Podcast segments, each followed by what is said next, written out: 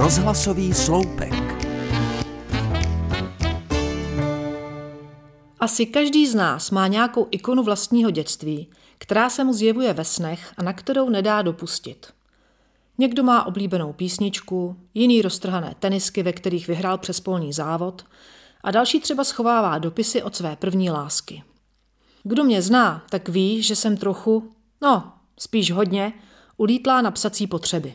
Takže není divu, že pro mě jeden z artefaktů dětství představuje propiska s honosným názvem Pluto Elastic. Pišnil se s ní třídní šprt a matematický génius dvořák, takže pro mě byla naprosto nedosažitelná. Nabízela jsem mu za ně dokonce gumového Mickey Mouse, ale neměla jsem šanci. Pamatuju se, že tahle štíhlá kovová propiska měla modrou metalízu a pro mě už tenkrát byla jako z říše spisovatelských snů. Dokonce jsem se občas přistihla při myšlence, že by se Dvořákovi tak jako náhodou ztratila. To se přece stává, milé děti, třeba by si toho ani nevšiml, ne? Ale pak jsem od té myšlenky upustila, vždyť to by byla krádež.